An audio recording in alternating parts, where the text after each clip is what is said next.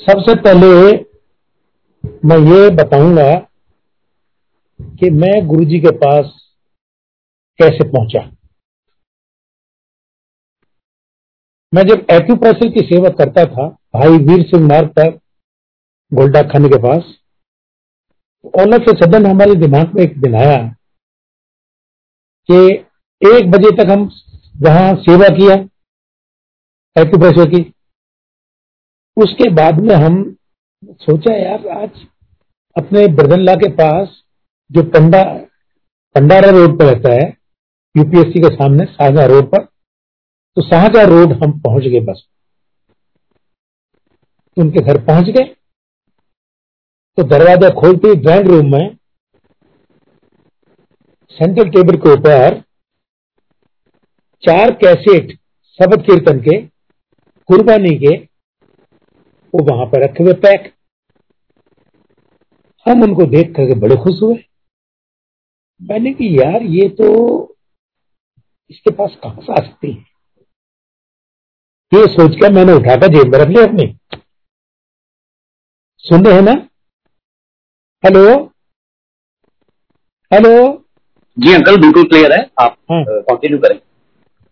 तो हम लोग चारों के चार एक एसिड का पैक जो था अपनी जेब में रख लिया। तो मेरा ब्रदर ला अंदर से आया। कहता, सब ठीक है? मैं, ठीक है। क्योंकि यहाँ कैसेट रखे थे, गुरबानी के। मैंने ये तो जेब में मेरे में तो वाह तो तुम्हें कहाँ से आए कहते, मेरे गुरु जी ने दी है। तो तान लग गई मैंने कि, यार, कौन से गुरु जी ने दी है? तो यार, हमें मिला फिर? कब चल अभी तो तान लग गई? अब शाम को उन्होंने गुरु जी के पास किसी और को ले जाने का वादा किया हुआ था। जो वादा किया हुआ था तो मैंने कि यार, मैं उस वादे को नहीं तोड़वाना चाहता। तो नेक्स्ट डे से तो नेक्स्ट टाइम जब गुरु जी का जाने का प्लान बन गया। तो उस दिन भी ऑफ़िस में तीन बजे मेरे पास फ़ोन आ गया। कहता है कि भाई, जो गवर्नमेंट ऑफ़ इंडिया का फाइनेंस सेक्रेटरी अपॉइंट हुआ है, उसका वेलकम है। और मुझको भी बुलाया। मुझे भी जाना है। कि मैं तुझे गुरुजी से मिलाना नहीं है। तो इधर उधर की बात क्यों करता है? उनको नहीं ऐसी बात नहीं है। तो अगर बात ऐसी नहीं है तो ऐसा करना, एक गुलदस्ता ले लेना और गुलदस्ता पेश करके पतली गली से निकल लेना चुप वो कैसे करेंगे तो मान गया बात। तो जनाब, अब वहाँ पहुँचे। हेलो, नमस्ते, हुआ, हाथ मिलाया, सब बात हुई। और बस गुलदस्ता पेश करने के बाद में चुप हमने कुछ नहीं किया वहाँ। और चुप निकल के एम्पायर स्टेट पहुँच गए। एम्पायर स्टेट जब पहुँच गए तो गुरु जी के पास जब सम्मुख आए तो गुरु जी ने कि कौन है भाई? तो हमारा ब्रदरला कहता है कि ये डॉक्टर भार्गव हैं और ये एक्यूप्रेशर बहुत अच्छा करते हैं। अच्छा तो आजा फिर। तो गुरु जी ने उसी टाइम सेवा दे दी मैं उनका सेवा करने लगा। बैठ गए। तो यहाँ से सिलसिला शुरू हुआ। उस सेवा करते करते तीन साल तक गुरु जी का सेवा किया। उसके बाद जो मेरा एक्सपीरियंस हुआ गुरु जी के साथ रह करके उनमें से कुछ मैं आपके साथ शेयर करूँगा। तो पूर्ण गुरु बड़े भाग्यों से मिलता है। मेरा अपना फर्म फेथ है। पहले भी था, और आज भी है, और रहेगा भी। कि गुरबानी का अक्षर अक्षर गुरु नानक है। मैंने जो माथा टेका, गुरु जी के पास, गुरु नानक जी समझ करके मैंने माथा टेक दिया। और आज तक मुझको गुरु नानक जी के हिसाब से ही सब सेवा, सब कुछ उसी तरह से दिया। तो गुरु जी कभी किसी को अपनी तरफ़ से नहीं कहते, जो जिस लाइन का है, शिवा वाला तो शिवा की तरफ़ भेज दिया। और गुरु नानक जी की तरफ़ गुरु नानक की तरफ़ भेज दिया। तो ये गुरु जी का अपना ही सिद्धांत है। तो गुरु जी की जितनी भी संगत होती है, वो उनके हुक्म के द्वारा ही पहुँचती है। जब तक उसको, उस सोल को गुरु जी की ब्लेसिंग्स की ज़रूरत नहीं है, तब तक गुरु जी नहीं बुलाएँगे। जब ज़रूरत समझेंगे गुरु जी, तब उसको दिस वे और दैट वे किसी न किसी रूप से गुरु जी अपने पास उसको बुला लेंगे और उसको ब्लेस कर जो मैंने ऑब्ज़र्व किया है, वो इसी तरह से हुआ कि जब समय आएगा, कि मेरे को यहाँ तक पता है कि लोग गुरु जी के दरबार से बाहर आकर के वहीं से माथा टेक करके चले थे दर्शन नहीं हुए। हुक्म नहीं है। और जब हुक्म है तो उसको कोई रोक नहीं सकता। तो गुरु जी अंतर्यामी हैं। घट घट के जानते हैं। घट घट के जानते हैं। सब कुछ पता उनको। कब आया, कैसे आया, कहाँ आया, क्या उसके मन में चल रहा है, सब कुछ पता है। तो यहाँ तक कि मैं बड़ा भाग्य भाग्यवान समझता हूँ अपने आप को, कि उनकी माता जी का भी एम्पायर स्टेट में दो बार सेवा करने का अवसर प्राप्त हुआ। जो माता जी से वार्तालाप हुई, मैं आपके साथ उनमें से कुछ शेयर करता तो माता जी बताती हैं कि भाई, उस टाइम जब गुरु जी इस दुनिया में अवतरित हुए थे तो पूरे मकान में लाइट लाइट हो गई थी। गुरु जी के दोनों पैरों में पदम है उनसे हमेशा लाइट निकलती रहती है। हमेशा।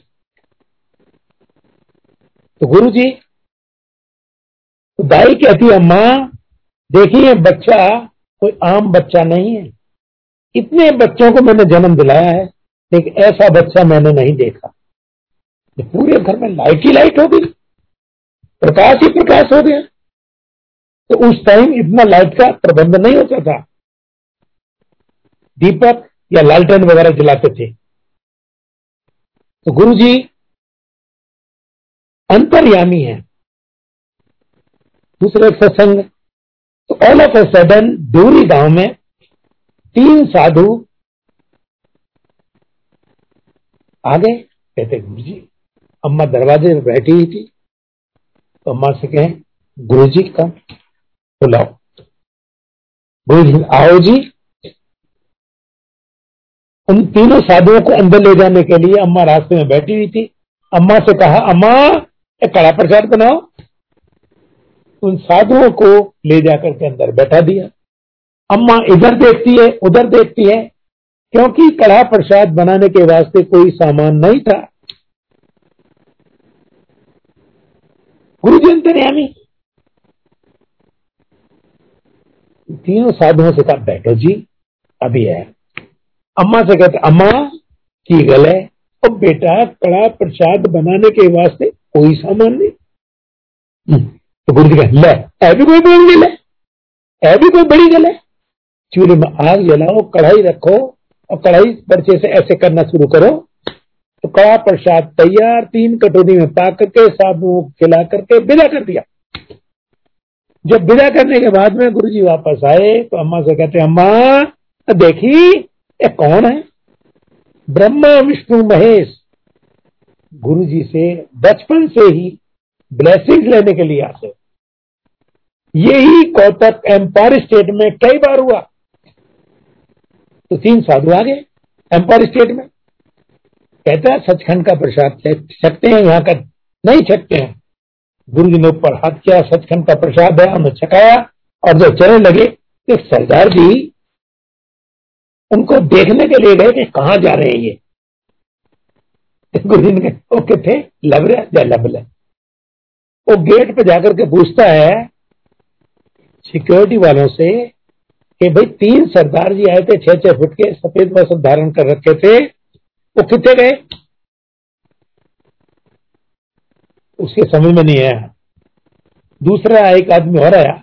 उसने आप आए कहाँ से कि हम गुरु जी के यहाँ से आए गुरु जी के यहाँ वहीं आते हैं, वहीं चले जाते हो यहाँ नहीं आते। तब उसको समझ में आ गई। वो बेचारा गर्दन लटका करके, जैसी एंटर के गुरु जी ने कहा, लबली है, देख ले तू। वो ही तीनों ब्रह्मा, विष्णु, महेश, गुरु जी के पास, वहाँ भी ब्लेसिंग लेने के लिए। तो गुरु जी अंतर्यामी है। सत्संग चल रहा है। चाय का प्रसाद डिस्ट्रीब्यूट हो रहा है। एक चटर्जी अंकल गुरु जी मन मन में सोचता है गुरु जी चाय पी रहे थे सिप लगाया गुरु जी ये चटर्जी अंकल कह रहे हैं कि गुरु जी ये चाय पी रहे हो सामने ओए ओए थे एला पी ले। तो गुरु जी ने चाय पिला दे दिया। पी ली चाय तो गुरु जी ने दोबारा चाय मंगाई। चाय का प्रसाद मंगाया, सिप लगाना शुरू कर दी फिर अंकल ने फिर वही वार्तालाप किया। मन में सोचता है गुरु जी दिल्ली बड़ा एक बार। एवे पी, ले। जब तीसरी बार उस अंकल ने चाय मांगी गुरु जी ने डांट दिया, ले हैप्पी पी, ले अब ना मांगी। ए गुरु जी तो गुरु जी अंतर्यामी है। सब कुछ। तो जब मैं सेवा करता था गुरु जी के पास तो मेरा अंदर का अंडरवियर और बनियान तो हमेशा भीगता रहा। कई बार शर्ट भी भीग जाती थी। तो खूब रज रज के सेवा करता था। गुरु जी की मेहर थी। अब हर चीज़ का गुरु जी का मीनिंग है। क्योंकि वो हमको समझ नहीं है कि वो हमको ही ब्लेस कर रहे हैं। गुरु जी का हुक्म है गुरु जी कहते हैं कि तुम्हारे कर्मों का जो पिटारा है, उसका नब्बे परसेंट मैं अपने ऊपर ले लूँगा। दस परसेंट तुमको काटना ही पड़ेगा। और अगर बराबर आप सत्संग अटेंड करते रहोगे तो वो बड़े खुशहाल से से कट जाएँगे। आपको महसूस नहीं होगा। तो गुरु जी सुन रहे हैं ना हेलो। हेलो। जी अंकल बिल्कुल क्लियर है। आप पहुँचे ठीक है। तो गुरु जी अंतर्यामी है। सब कुछ पता है उनको। तो गुरु जी के पास जो अंकल एक दिन कहते हैं गुरु जी का मैं सेवा कर रहा था, सिंहासन में बैठे हुए तो गुरु जी कहते हैं, अंकल तो जो मेरे नाल बैठे हैं ना, देखी, इनमें से मुड़ करके कोई भी नहीं आने वाला मेरे पास। कोई मुड़ कर नहीं आने वाला। क्योंकि जो वीआईपी थे गुरु जी के आसपास बैठे रहते थे, जो असली मेरा भगत है वो बैठा होगा, छुपा हुआ दूर, उसको ढूंढना पड़ेगा। मेरी निगाह वहाँ सबसे ज़्यादा जाती है। तो गुरु जी जो हुक्म देते हैं, वो कहते हैं कि भाई, मानो मानो, और मेरा तो अपना हिसाब था कि सात महीने तक मैंने गुरु जी से खूब मांगा। यहाँ तक कि मैं लिस्ट ले जाता था बना करके मांगने की। और जब जेब में रख ली, ऊपर की मैं, जेब, शर्ट की जेब में। तो जब मैं गुरु जी के पास सेवा करने जाता था गुरु जी ने जेब में से निकाल ली क्या दस भाई एक ही है एक ही है एक ही है एक ही है। फिर मैं पढ़ पढ़ के बताता कि बड़े वाले बच्चे ने क्या, ये छोटे वाले ने कहा कि उससे छोटे वाले, ये आंटी ने कहा। अच्छा तो गुरु जी ने एक दिन रेफरेंस में आकर के सत्संग में कह दिया कि अब तो संगत डिमांड्स की लिस्ट लाती है बना बना करके। वो मैं ही था। तो सात महीने मुझको हुए थे। तो सत्संग चल रहा था। एक मामी आंटी, जो गुरुजी मामी कहते हैं, हम भी उनको मामी ही कहते हैं। तो वो मेरे पास आई। कान में कहती, अंकल, गुरुजी से मांगी नहीं करना। मैं आगे देखता हूँ, पीछे देखता हूँ। देखो, ये मांग के जा रहे हैं, ये भी जा रहे हैं, लाइन में जा, ये भी मांगेगा। और मैं माँगता हूँ, क्या गुना करता हूँ? अरे, हम सामाजिक प्राणी हैं। बाबा से नहीं मांग, गुरु से नहीं मांगे तो किससे मांगेंगे? थोड़ी चोट लगी मन पर। एक महीने बाद उस मामी आंटी ने फिर हमको सत्संग में रिमाइंडर दिया कि अंकल देखी, मांगी नहीं करना। हमको महसूस हो गया कि ये गुरु जी का ही हुक्म है, आज से नहीं मांगेंगे। नहीं मांगेंगे। सात महीने के बाद आज तक नहीं मांगा। होगा दयाल तो देगा बुलाकर। समझे? गुरबानी माता, हो गया दयाल तो देगा बुलाकर। तो यही शब्द को सुन करके मैं एक बार I was confirm to back back pain था मेरे को बहुत ज़्यादा। ऑफ़िस से पंद्रह दिन का छुट्टी लिया हुआ था। और सेवा जारी थी। सैटरडे का दिन फ्राइडे को मैं बड़ा परेशान। कि सैटरडे को गुरु जी की सेवा है। मंगल को और सैटरडे को दो दिन मैं सेवा के लिए फिक्स करे थे गुरु जी में, उन दिन ही जाता था। तो फ्राइडे को जब मैं बिस्तर पर लेटा हुआ गुरु जी को याद कर रहा हूँ कि गुरु जी कल सेवा है और मेरे को बैक एक बहुत ज़्यादा है। अपने आप ठीक है। आने जाने का साधन मुझ पर है नहीं कुछ। तो कैसे पहुंचूँगा मैं? मेरी एक सिस्टर इन लॉ लखनऊ में है तो लखनऊ से फ़ोन आ गया थोड़ी देर बाद कि कल अंकल तैयार रहना गुरु जी के पास चलेंगे। क्या? तो आंटी आई तो उसके साथ गाड़ी पीछे तकिया लगा करके मैं बैठ करके उनके साथ चला गया। वहाँ आंटी बाहर रही, बैठी रही। और गुरु जी की, रज रज कर सेवा की।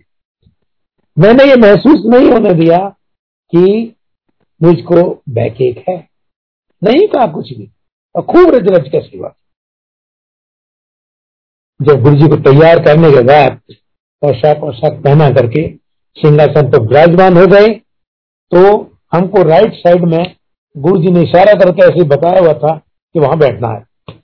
तो मैं वही कमर लगा करके दीवार के साथ बैठ गया। आज तक उस दर्द का पता नहीं है। तो यही गुरु जी अंतर्यामी है गट कट के साथ तो गुरु जी जिस सोल को ये हम नहीं कह सकते कि गुरु जी हमारे कितने युगों से हैं, कितनी योनियों में हैं, कितने बदले होंगे जन्म हमने। कब से हैं, ये हमें नहीं पता। तो गुरु जी तब जब हमारी सोल को ब्लेसिंग्स की ज़रूरत है, तब गुरु जी उस सोल को किसी न किसी रूप में बुला लेंगे। कहता भी उसका हुक्म नहीं है। जब हुक्म आ गया तो उसे रोक नहीं सकता। तो इसी तरह से एक आईएएस अफसर गुरु जी ने वो मेरा नौ का क्लास फेलो रहा। गुरु जी को पता है। तो गुरु जी ने कहा कि अनु बुला के लिया तो तेरा क्लास फेलो है। मैं जानता था उसे। अच्छा जी। तो मैं उनको बात किया। तो somehow I manage to bring him Guru ji के पास सरदार जी, वो आए, बातचीत हुई, प्रसाद चखा बहुत अच्छा लगा और वापस हम आ गए। तो उसी तरह से वो गुरु जी हुक्म करते हैं और उसको बुला करके ब्लेस करते जब जब उनका हुक्म है तब ही उसको दर्शन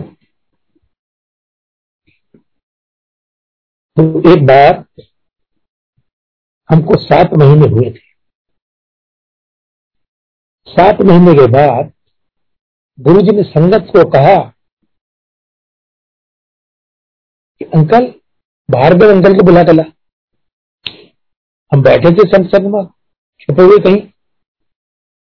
वो बैठ जाता नहीं लिखो तू इच्छे जा बुला कला तो हम जो हमारे कान में आवाज़ आई कि भारत और अंकल को गुरु जी बुला ले हमारी हवा खराब हो गई। कहने लगा कि आज गुरु जी हम सोचने लगे कि आज हमको डांट पड़ेगी, क्योंकि कोई ऐसा काम किया है जिसने शिकायत का मौका दिया और गुरु जी आज कुछ ना कुछ हमको बोलेंगे। मैं गुरु जी के सोचता सोचता चला गया तो मैंने मुझे नहीं पता चला कि मैंने कौन सी गलत काम किया है, जिसकी वजह से गुरु जी के पास शिकायत पहुँची। गुरु जी ने कहा, uncle, any this Mr Arun sorry उस टाइम गुरु जी के पास बैठे हुए थे। तो उस टाइम डिस इन्वेस्टमेंट मंत्री होते थे गवर्नमेंट ऑफ़ इंडिया में, और वो गुरु जी के पास आए। तो गुरु जी उसको हमको हुक्म दिया कि इनके साथ दस सत्संग कर। मैं सोच सोच करके, जैसे कि मेरे पैर के नीचे से ज़मीन निकल गई हो ये इतना क्रिटिकल आदमी है, नास्तिक है, और इसके साथ सत्संग करना इतना आसान नहीं, और मेरे को बोलना भी नहीं आता। तो गुरु जी अंतर्यामी उन्होंने वो सोची दी कि गुरु जी बोलेंगे खुद और बुलाएँगे तो मैं गुरु जी के पास माथा ठीक करके अरुण सौरी की जड़ में बैठ गए। I said look here Mr Arun sorry Guru ji use to take two second to understand a person where is coming what for he is coming what he is keeping in mind. Three things in the first two seconds. Then, in third second, not here, 100 meters away from this place, there is iron gate in Empire State beyond that side only. In third second, he used to understand what he was earlier. पहले दो second में कहा से आ रहा, क्यों आ रहा क्या उसके मन में है और सौ मीटर दूर पर गुरु जी को थर्ड सेकंड में पता चल जाता है कि उसकी पहले कौन सी योनि में था then I said I am having a scientific. I know only 2 plus 2 is equal to 4. That's all. There is nothing impossible in his constitution nothing is impossible in his constitution Guru ji ने सुन रहे then I said if you feel there is anything else you want achieve anything from this दरबार मैं इतना कह करके गुरु जी के पास माथा टेक करके अपनी जगह के लिए प्रस्थान हो गए। गुरु जी ने जो गड्ढा हिला के कहा सुना, की कह गया देख ले तू।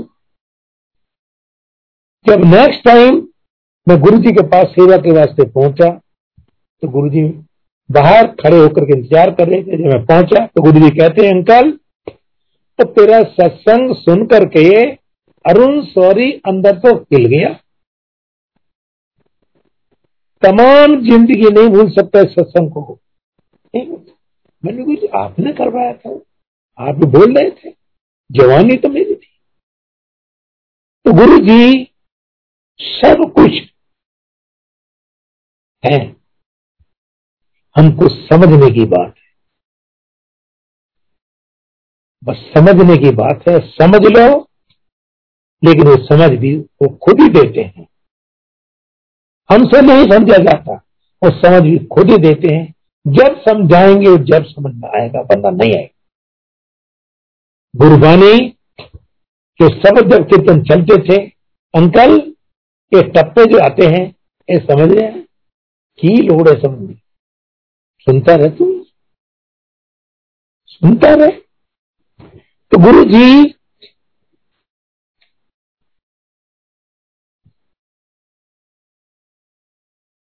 एक बार हम अपना मन बनाया कि यार ज़िंदगी में पहली बार गुरु धारण किया है और हमने कुछ भेंट नहीं दी। उनके लिए कुछ भेंट देनी चाहिए। क्योंकि हमको एक आइडिया था कि जब पांचवी, छठी क्लास में थे तो चौथ होती थी और उस टाइम अपने अपने गुरुओं को कुछ भेंट देते थे। तो वो ख्याल आकर के हमने कहा भी हम भाई भेंट देंगे। तो हम घर से मन बना करके कैनॉट प्लेस चले गए। वहाँ पर एक पैंट, क्रीम कलर की पैंट, क्रीम कलर की शर्ट गुरु जी के वास्ते स्नो व्हाइट से हमने परचेज करके पैक करा ली। तो हम उसको लेकर के कोई बातचीत की। जब एम्पायर स्टेट हम पहुँच के हमने बाहर रख दी तो गुरु जी कहते हैं, अंकल तो तू कहना प्लेस की कर रहा था? धन्य हो प्रभु। तू कहना प्लेस की कर रहा था? मैंने गुरु जी, एक मिनट। तो मैंने जाकर के जो पैकेट बाहर रखा गया था, उस पैकेट को उठा कर ले आया और गुरु जी के सामने पेश कर दिया। गुरु जी ने खोला, उसको हाथ से ऐसे देखा वो कितने साढ़े ग्यारह सौ दिलाया। पैसा बता दिया, साढ़े ग्यारह सौ दिलाया। तो धन्य हो प्रभु, धन्य हो। तो गुरु जी कहते हैं उस सानू अपना बना के तो देख एक बार, फिर ऐसी जाना।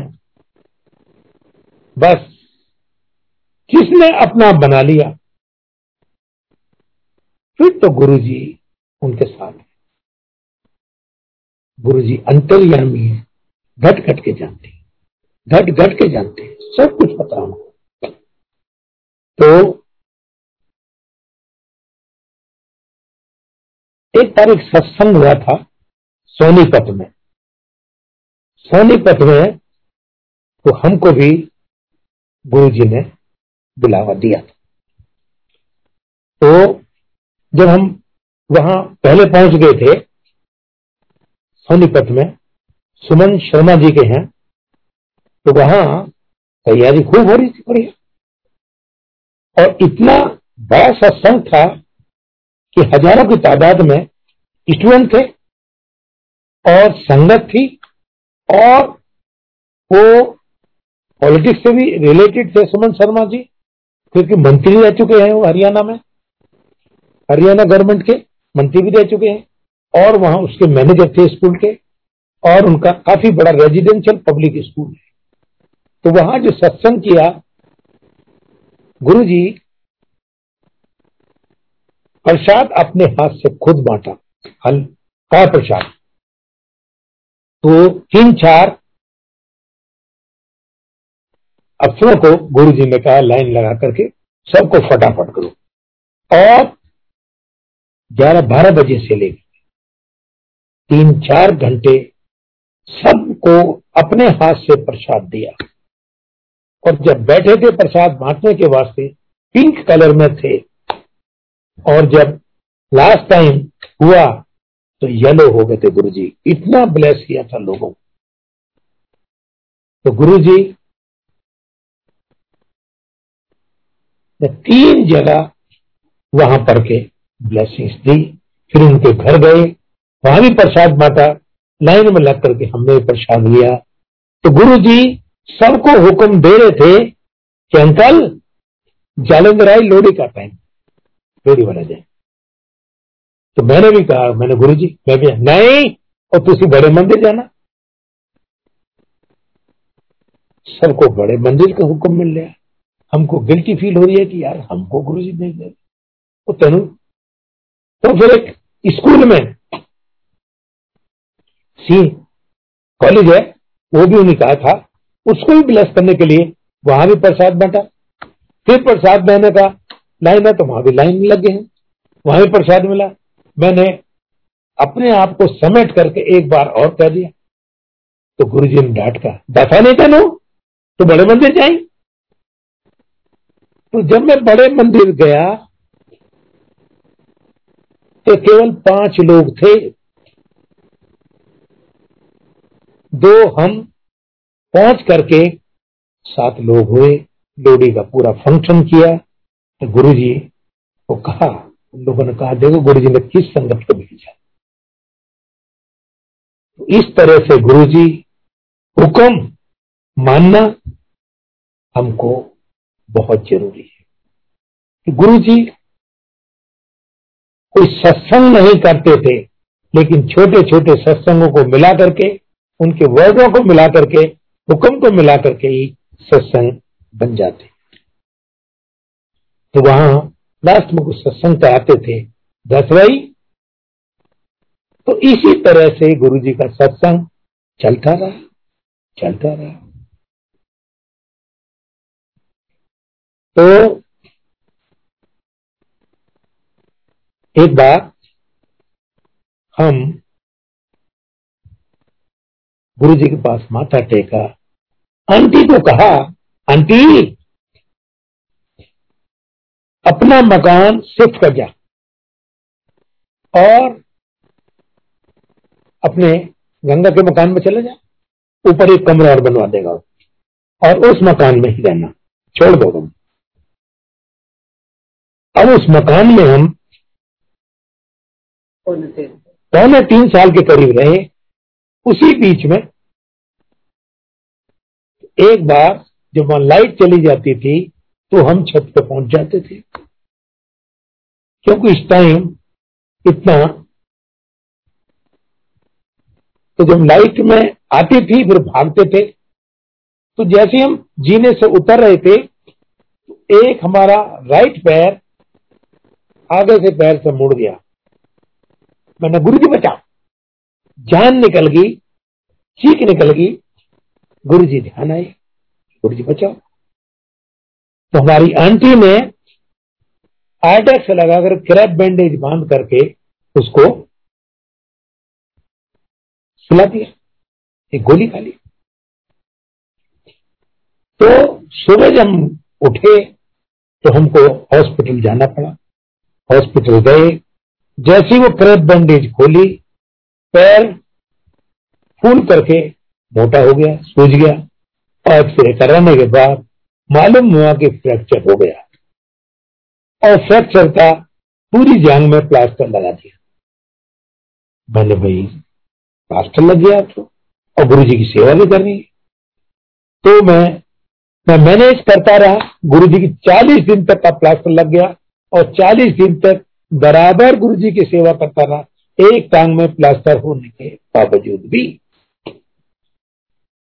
तो जिस दिन ये प्लास्टर कटा चालीस दिन के बाद तो लोग वहाँ जब बाहर बैठता था गुरु जी कह, कहते थे यार कमाल है। तू गाजियाबाद से आता है। एक टांग में प्लास्टर लगा हुआ है। अब जाकर गुरु जी की सेवा भी करेगा। मैंने भाई ये गुरु जी का हुक्म है।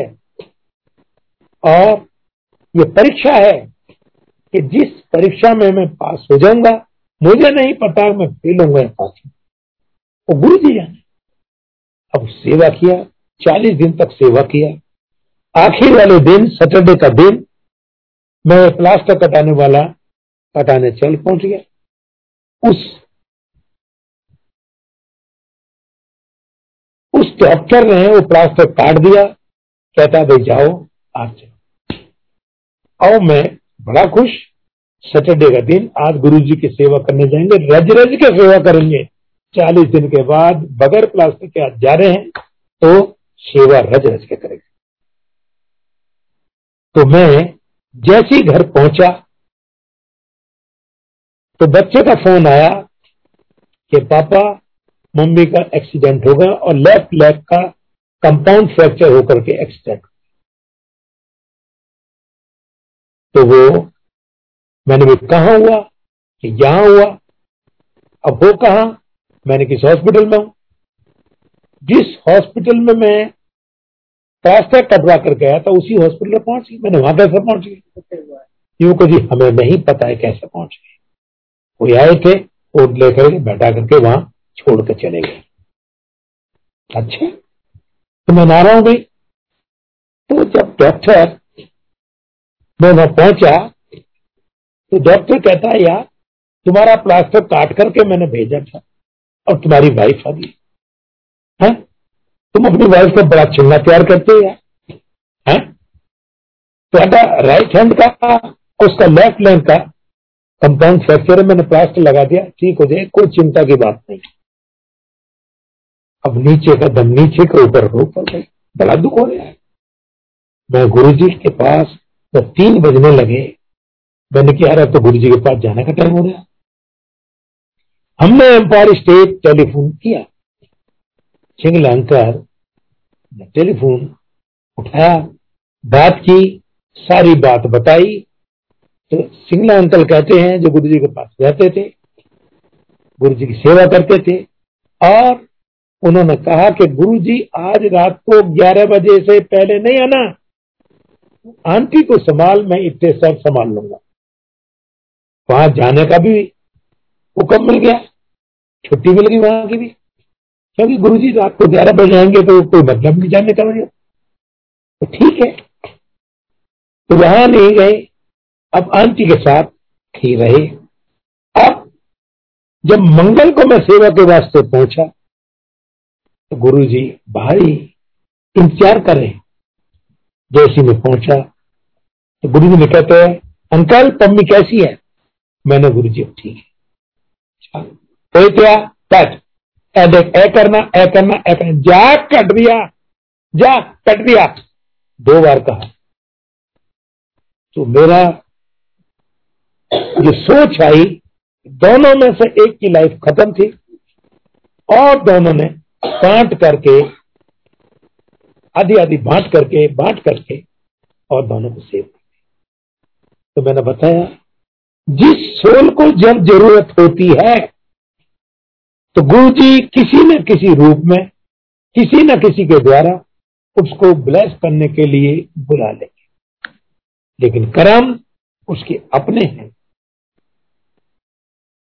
तो गुरु जी ने इस तरह से हम वो लाइफ दी। दोनों को बचाया आंटी का प्लास्टर लग करके ठीक हो गई। कष्ट हुए और हम बराबर गुरु जी की सेवा करते रहे। जब लास्ट टाइम हुआ सेवा का तो गुरु जी ने कहा, अंकल, आज तेरा तीन वर्ष हो गया सेवा का। समाधि लगा, दरवाजे के बाहर बैठ जा लेफ़्ट साइड में और वहाँ आँख बंद कर बैठ जा और समाधि लगा। तो गुरु जी जब तैयार होकर के सिंहासन पर विराजमान हुए तो मेरी आँखें बंद थी, सारी संगत खड़ी थी और मुझे नहीं पता कि मैं कौन सी दुनिया में गुरु जी तीन चक्कर लगाए, मेरे तक, गेट तक, अपने सिंहासन से वहाँ वापस वापस वापस वापस तीन चक्कर लगाए, संगत सारी खड़ी रही। केवल मैं ही बैठा हुआ ध्यान में था। मुझे नहीं पता कि मैं कहा हूँ। तो गुरु जी सिंहासन पर विराजमान हो गए। जब हमारी आँख खुली, तब जाकर के गुरु जी के पास माथा टेका और इस तरह से गुरु जी ने हमको ब्लेस किया। तो गुरु जी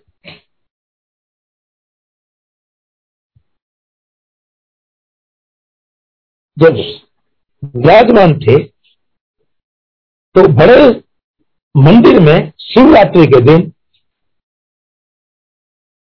आंटी, हमारी आंटी गुरु जी के पास माथा टेक लेने गई। तो गुरु जी कहते हैं, आंटी, क्यों चिंता कर रही है? हैं? क्यों चिंता कर रही है? अंकल आगरा गए हैं, गड्डी लेके आ रहे हैं। है? चिंता क्यों कर आगरा तो आ रहा है, गड्डी लेके आ रहे हैं। तो वो रास्ते में ही वो गड्डी, हमने एक आगरा से एक गाड़ी खरीदी। बच्चा वहाँ था, पुरानी गाड़ी क्या इसको सीट साकर लेंगे और इसमें सिलेंडर लगा करके सब खूब दौड़ाया करेंगे। ठीक है? ये हमारी सोच थी, वो परचेज कर ली। तो हम जब रास्ते में गाड़ी में आ रहे थे तो वहाँ यही मैं कह रहा था कि अगर रात के 10-11 बजे तक हम बॉर्डर पर पहुँच गए तो गुरु जी के पास चलेंगे। लेकिन हम नहीं पहुँच पाए। हम पौने चार बजे के करीब, पौने तीन बजे के गाड़ी थोड़ी परेशान कर थी। उसका कुछ हिल रहा था, उसका मीटर वगैरह का तो जब हम घर पहुँचे, आंटी बताती थी, गुरु जी बता रहे थे तो अब वो नेक्स्ट डे हम उसको गाड़ी को गाजियाबाद ले गए। गाजियाबाद जब ले गए तो गाड़ी पेट्रोल, बड़ी पेट्रोल खा रही है, बच्चे कहने लगे, उस गाड़ी बार बार बंद हो जा रही है, बंद हो जा रही है। तो एक हमारी सिस्टर इन लॉ नहीं डॉक्टर थी तो उसके पास जाना था। उसी गाड़ी से हम जा रहे थे। बच्चा चला रहा था। तो जब हम ये क्या था? यमुना विहार पहुँचे पेट्रोल पंप के पास। कहता भी पेट्रोल पंप डल पेट्रोल डलवा जब हम पेट्रोल के पास पहुँचे, पेट्रोल डलवाया। मुश्किल से आधा लीटर पेट्रोल डला और बाकी आधा लीटर बाहर गिर गया। कहते यार, क्यों मज़ाक कर रहे हो? गाड़ी तुम्हारी टंकी फुल है अब पेट्रोल डलवाने आ गए अब ये गुरु जी की महिमा है। ये तो हमारी सोच से बाहर है। कैसे हुआ? ये गुरु जी ने किया। जब हम गुरु जी के पास पहुँचे तो आंटी ने गुरु जी को ब्लेस करने के लिए चाबी दी। तो गुरु जी कहते हैं कि हाँ मैंने पता है एन ई नॉट एफिशिएंट डट चलाई सिलेंडर न लगाई हमारे कहने से पहले गुरु जी ने कह दिया एन ई थी मारुति की फेट का मॉडल था। एन ई नॉट एफिशिएंट घट चलाए सिलेंडर न लगाए। ये एक सेंटेंस में बात कह करके। तो गुरु जी ने, ठीक है तो वही गाड़ी सात आठ महीने हमने रखी और रखने के बाद उसको फिर रीसेल कर दिया। वही गाड़ी एक बार हम रास्ते में आ रहे थे। गुरु जी ने हमारी बहुत ही उस साइलेंसर तक रेड हो गया था। लेकिन गाड़ी में आग नहीं लगने दी हमने उसको वहीं छोड़ा। बीच में बंद हो गई। वर्कशॉप बुलाया बच्चे को बुलाया हम दोनों को सोना। घर चले गए वापस, सत्संग में। घर चले गए। सत्संग से ही आ रहे थे। तो वो गाड़ी फिर नेक्स्ट डे आकर के उसको ठीक ठाक करा करके सब दिया। जब नई गाड़ी ली हमने तो बच्चा मम्मी को कहने लगा कि, मम्मी गुरु जी से तो ब्लैस करा लो सिलेंडर लगवाने की बात कर लेना। तो गुरु जी ने कहा, आंटी तुम्हें दसा नहीं। मैंने पता नहीं गड्डी ले ली। और वो नई गड्डी हम लेकर के उसको गुरुजी ने हमको बुलवाया था वहाँ पर जालंधर, शिवरात्रि के दिन। तो हम पहुँचे वहाँ तो गुरु जी को ब्लेस करने के लिए। जब ब्लेस करने के लिए दे दिया मुझे पता है, इतनी गड्डी ले लिए जा ब्लेस करके। तो रात को हम ग्यारह बजे के करीब तो गुरु जी ने हमारा इंतज़ाम किया था, रुकने का। लेकिन हम वहाँ नहीं रुके। हमारा मन था कि हम अमृतसर गोल्डन टेंपल में पहुँच जाए। और वहाँ हम जी संभावना पहुँच गए और वहाँ पूरा करने के बाद में, स्नान करने के बाद में, दर्शन करने के बाद में सुबह फिर वापस आए। और फिर रास्ते में एक कॉलेज था, उस कॉलेज में हमने स्टे किया गेस्ट हाउस में। तो जब गुरु जी के पास हम पहुँचे अंकल सब ठीक है? बिल्कुल ठीक है। अब हम पहुँच। तो गुरु जी इस तरह से हम सबको ब्लेस करते हैं?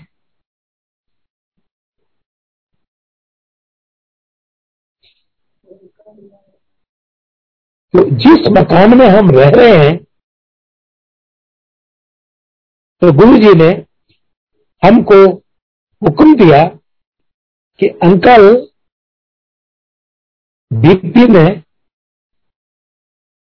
दीपी भारद्वाज, जो गुरु जी का बहुत ही डेडिकेटेड भगत है और हमेशा गुरु जी की सेवा में होता था। उसको और किसी से कोई मतलब नहीं। वही किचन के गेट पर खड़ा होकर के गुरु जी की तरफ़ देखता रहता। उसने वो दादा भाई जैन दादा भाई में मकान बनाए हैं, अपार्टमेंट बनाए हैं। उनमें से ही दो कमरे का लेने के लिए गुरु जी ने हम वहाँ पहुँच गए। देखने के लिए, सबको लेकर के। मैंने भी गुरु जी ने ऐसा ऐसा हुक्म दिया देखो जरा। तो वहाँ बच्चे देख करके कहने लगे कि, पापा, हम मिडिल क्लास के लोग हैं। और बीच में रहने के पीरियड में अगर कोई इंफ्योरिटी कॉम्प्लेक्स वाली बात आ गई तो जीना मुश्किल हो जाएगा। तो मैं चुप रहा। तो गुरु जी के पास माथा टेक करके एक दिन हम एम्पायर स्टेट के गेट के बाहर निकल गए तो गुरु जी ने एक उसको बुलाया कोई क्या वो बाहर गए अंकल जा, गाड़ी में बैठने वाला है, बुला कला। तो गुरु जी ने बुला लिया। जब बुला लिया तो गुरु जी ने कहा, अंकल और मकान का की हुआ, मैंने गुरु जी अभी तक किराए का ही है। अच्छा। मैं उसके बारे में कुछ नहीं कहा। एक, दो मिनट के बस। अच्छा। तो मैं माथा टेक करके चले तो गुरु जी समझ गए?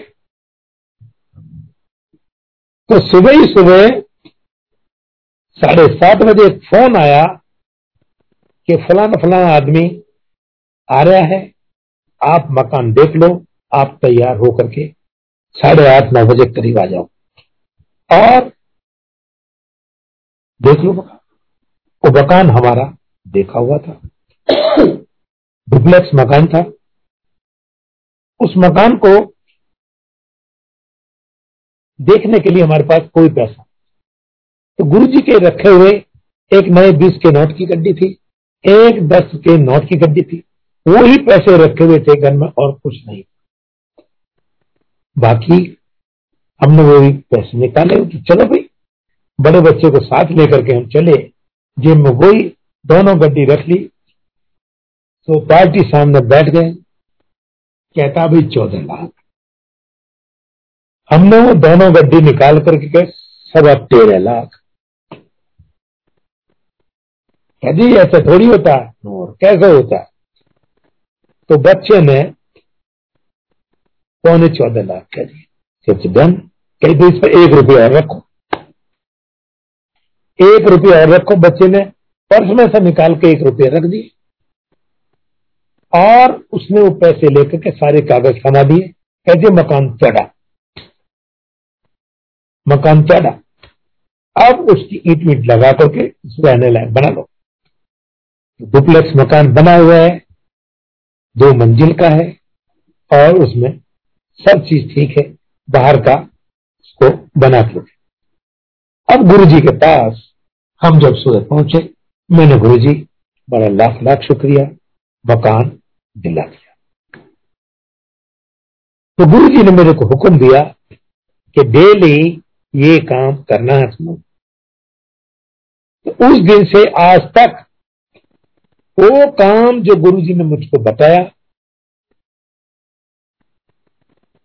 जो हुक्म दिया, उस हुक्म को मैं आज तक मानता हूँ।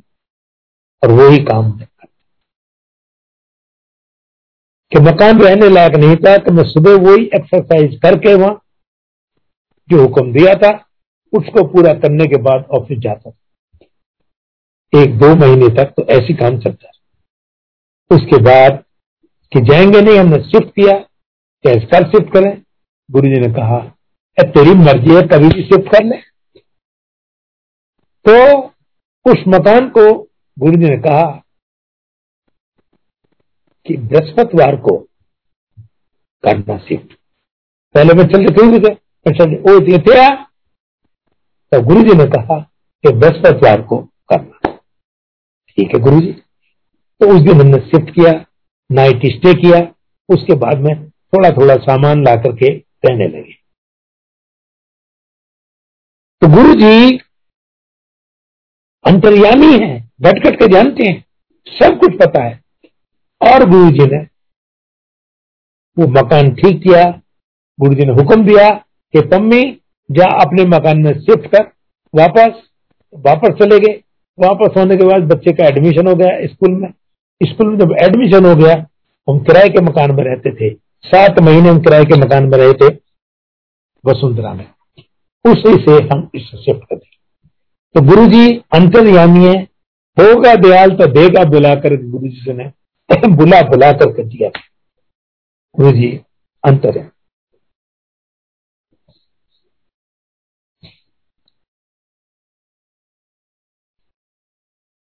एक बार जब गुरु जी एग्ज़ाम दे रहे थे जब एग्ज़ाम दे रहे थे तो एग्ज़ाम देते देते फाउंटेन पेन होते थे उस टाइम इंक पॉट होती थी। इंक में दवाल लेकर के भरते थे। तो एक गुरु जी के साथ जो बैठे हुए थे एग्ज़ाम देने वाला बच्चा, वो कहता है जी, मेरा पेन का इंक खत्म हो गया। गुरु जी ने कहा तेला? गुरु जी ने सब फूक मारी। फूक मारी इस तरह करके। और कहता, ले, लिख, ले। लिखना शुरू कर दिया। फिर एक दूसरे ने कहा फूक मारी फिर लिखना शुरू उसकी शिकायत प्रिंसिपल साहब के साथ जब पहुँची तो प्रिंसिपल साहब ने गुरु जी को बुला लिया। बड़ा फाउंटेन पेन में प्रिंसिपल साहब कहते, बड़ा फाउंटेन पेन में इंक भर रहे हैं। असी तो तब जानेंगे जब साढ़े फाउंटेन पेन में इंक भरेगा। प्रिंसिपल साहब ने हमने दो कलम दान के जो पेन निकाले थे, उसमें इंक भरी हुई थी, सारी इंक निकाल दी, झाड़ दी कहते लगा? ओए गुरु जी ने फोक मारी अल्लाह जी लिख दो दूसरे में की, फोक मारी फिर लिख प्रिंसिपल साहब उसको नीचे से ऊपर तक देखते हैं। गुरु जी कमाल है।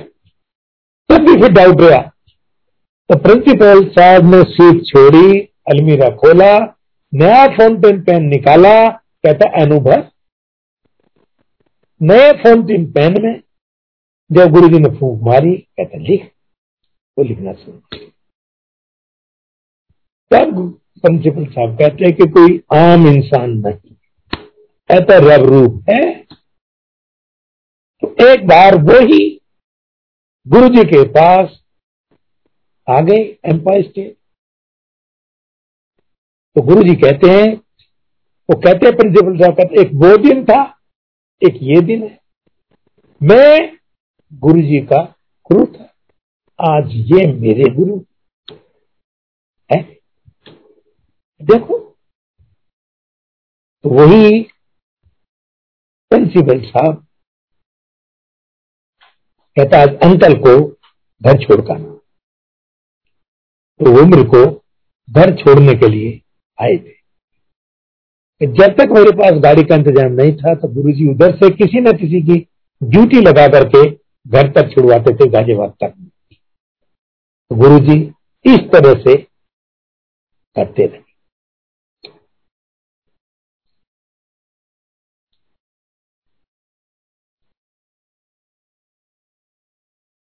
देखिएगा गुरु जी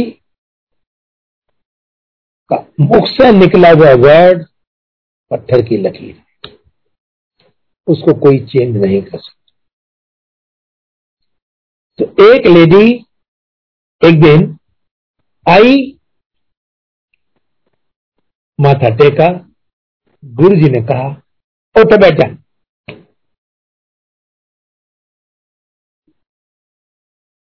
पंद्रह बीस मिनट के बाद एक दूसरी और आई, कहते उठ बैठा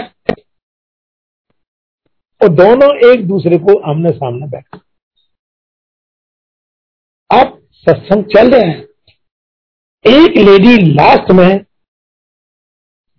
जब लंगर प्रसाद छक रहे हैं, तब वो आई और माथा टेका। माथा टेकने के बाद गुरु जी उसको कहते हैं, आंटी ओ जा ऐश कर।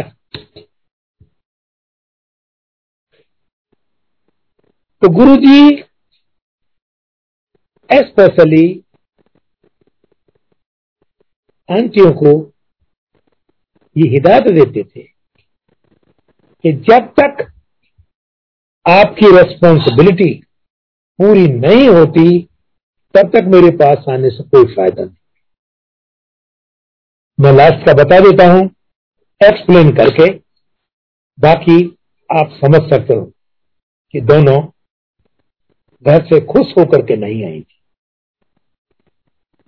मैंने ये ऑब्ज़र्व किया उस आंटी का कि हाथ में जब खाना बनाते हैं तो आटा गूंथते हैं तो उसमें हाथ में उस टाइम भी लगा हुआ था। तो ठीक तरह से बेचारी वास भी नहीं कर पाई। उसके फादर इला ने कहा कि आज तो तुझे गुरु जी के पास जाना था। हाँ जा रहे हूँ जा रही हूँ। सबकी रेस्पॉन्सिबिलिटी खत्म करने के बाद में जब उसको फुर्सत मिली तब मैं जाऊँ क्या जाऊँ? तब वो आई माथा टेका गुरु जी ने कहा जा ऐश कर। तो गुरु जी इस तरह से अंतियों को ब्लेस करते। मर्यादा नाल मर्यादा नाल गुरु जी कहते हैं कि भाई अपनी मर्यादा को हमेशा याद रखो। तो एक बार एक सरदार जी थे एसपी सिंह, मुझे नाम याद आ रहा है शायद, पंजाब से। तो उनको एक्चुअली तो वो सस्पेंड हुए थे। और गुरु जी के पास आकर कि मेरा प्रमोशन कर दो। तो गुरु जी कहते हैं, अंकल रिश्वत ली थी, है? तो मुंडा ले ले एक और। कहता है, मैं चालीस वर्ष का हो गया। अब मेरे पास ऑलरेडी दो, एक और ले ले। है? बड़ा सेल्फिश है। ले ले। वो नहीं माना। कहता भाई, देख ले। तो तो नहीं माना। गुरु से झगड़ा हो गया। एक बार किया, दो बार दिया। तीसरी बार कहता, जी, मुझे थोड़ा मुंडा नहीं चाहिए। तो गुरु जी ने कहा, अंकल, तू अपनी वाइफ का, आंटी का, पेट का जो अल्ट्रासाउंड कराया था, उसको दोबारा करा कर ला जिसमें पहले रसौली थी, अब वो कहा है? तो वो गया, डॉक्टर से कहा कि भाई इसका अल्ट्रासाउंड करो दोबारा। उसने कहा कि भाई ये तो प्रेगनेंसी है। हैं? अब रसौली थी, वो कहा गई? नहीं मुझे नहीं पता कहा गई। तो इसमें लिख कि जो मैं देख रहा हूँ मैं, वो ही तो लिखूँगा क्या तो लिख, रसौली भी क्या रसौली है ही नहीं? तो प्रेगनेंसी है। तो वो बेचारा दोबारा आया ब्लस किया। और जब वो बच्चा हो गया, लड़का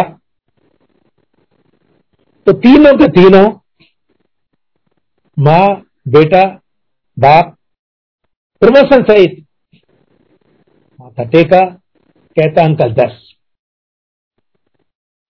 अगर तू उस टाइम में तेन लेस कर देता तो तेरी वाइफ खत्म हो जाती। और अब तेरी वाइफ भी बच गई, एक बच्चा भी हो गया। और तेरा प्रमोशन भी हो गया। बच्चे होने के बाद प्रमोशन भी हो गया। हो गया तो अब अच्छा है, जब अच्छा था। कि गुरु जी का जो हुक्म है, उसको मानो, मांगो मत। मांगो मत।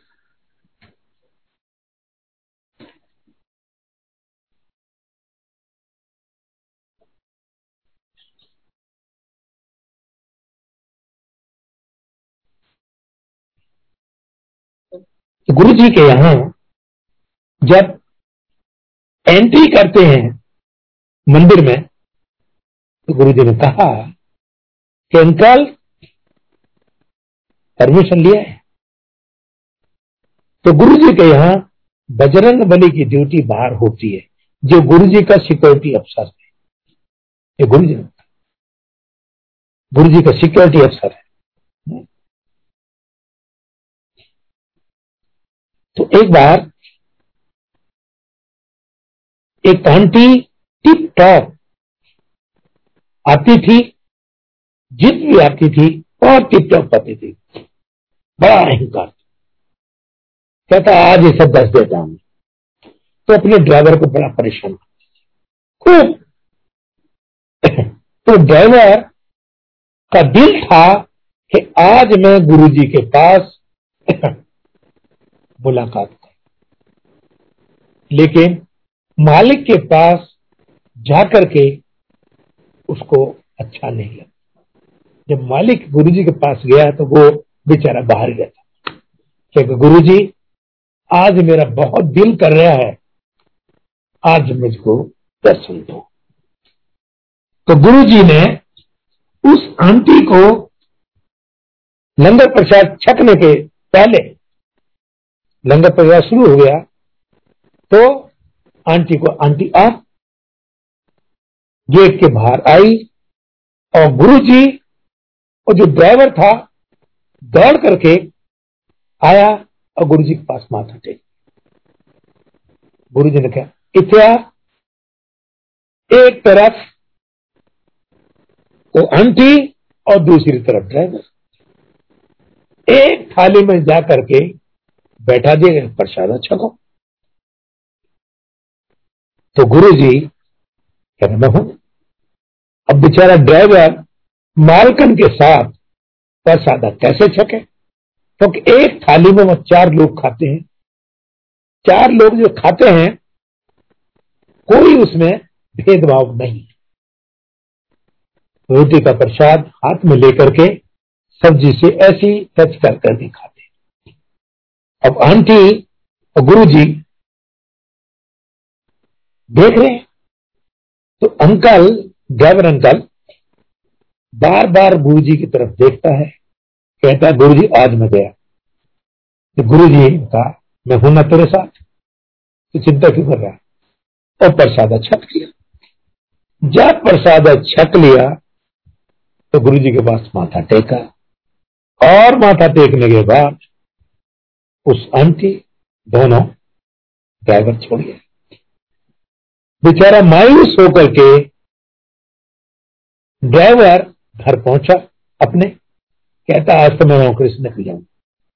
अब मैं नहीं बच सकता। तो सुबह ही साढ़े सात, आठ बजे करीब मैडम का, उसकी मालकन का टेलीफोन आया कि, अंकल, आप जल्दी आ जाना। और बस आ जाना जल्दी। तो अंकल तैयार होकर के क्योंकि बाद हिसाब किताब कर देगी वो। मेरी नौकरी गई। तो वहाँ उसने, उस मालकन ने उसके साथ बैठ करके प्रसाद अच्छा का और कहता कि आज से तू भाई हमारा गुरु भाई और जाकर के फिर दोनों के दोनों ने टेका गुरु जी तेरा लाख लाख शुक्रिया। तेरा कोटि कोटि शुक्रिया। वो बेचारा ड्राइवर शुक्रिया शुक्रिया, करता करता। तो यहाँ गुरु जी के दरबार में कोई भी भेदभाव नहीं है छोटे बड़े का। एक थाली में चार लोग खाते हैं, जो वर्ल्ड में ऐसा कोई भी जगह में नहीं मुझको लगती कि जो यहाँ गुरु जी के यहाँ आकर के सब लोग ब्लेसिंग लेते हैं और ऐसा दरबार जहाँ मिलता ही मिलता है, लेते कुछ नहीं और इसी तरह से कर करके हम गुरु जी के पास से जय गुरु जी के इन्हीं शब्दों के साथ मैं ध्यान लगाता हूँ और गुरु जी का लाख लाख शुक्रिया। ये मेरे को अपॉर्चुनिटी कोटि कोटि धन्यवाद। ये मेरे को आपने हुक्म। जय गुरु जी।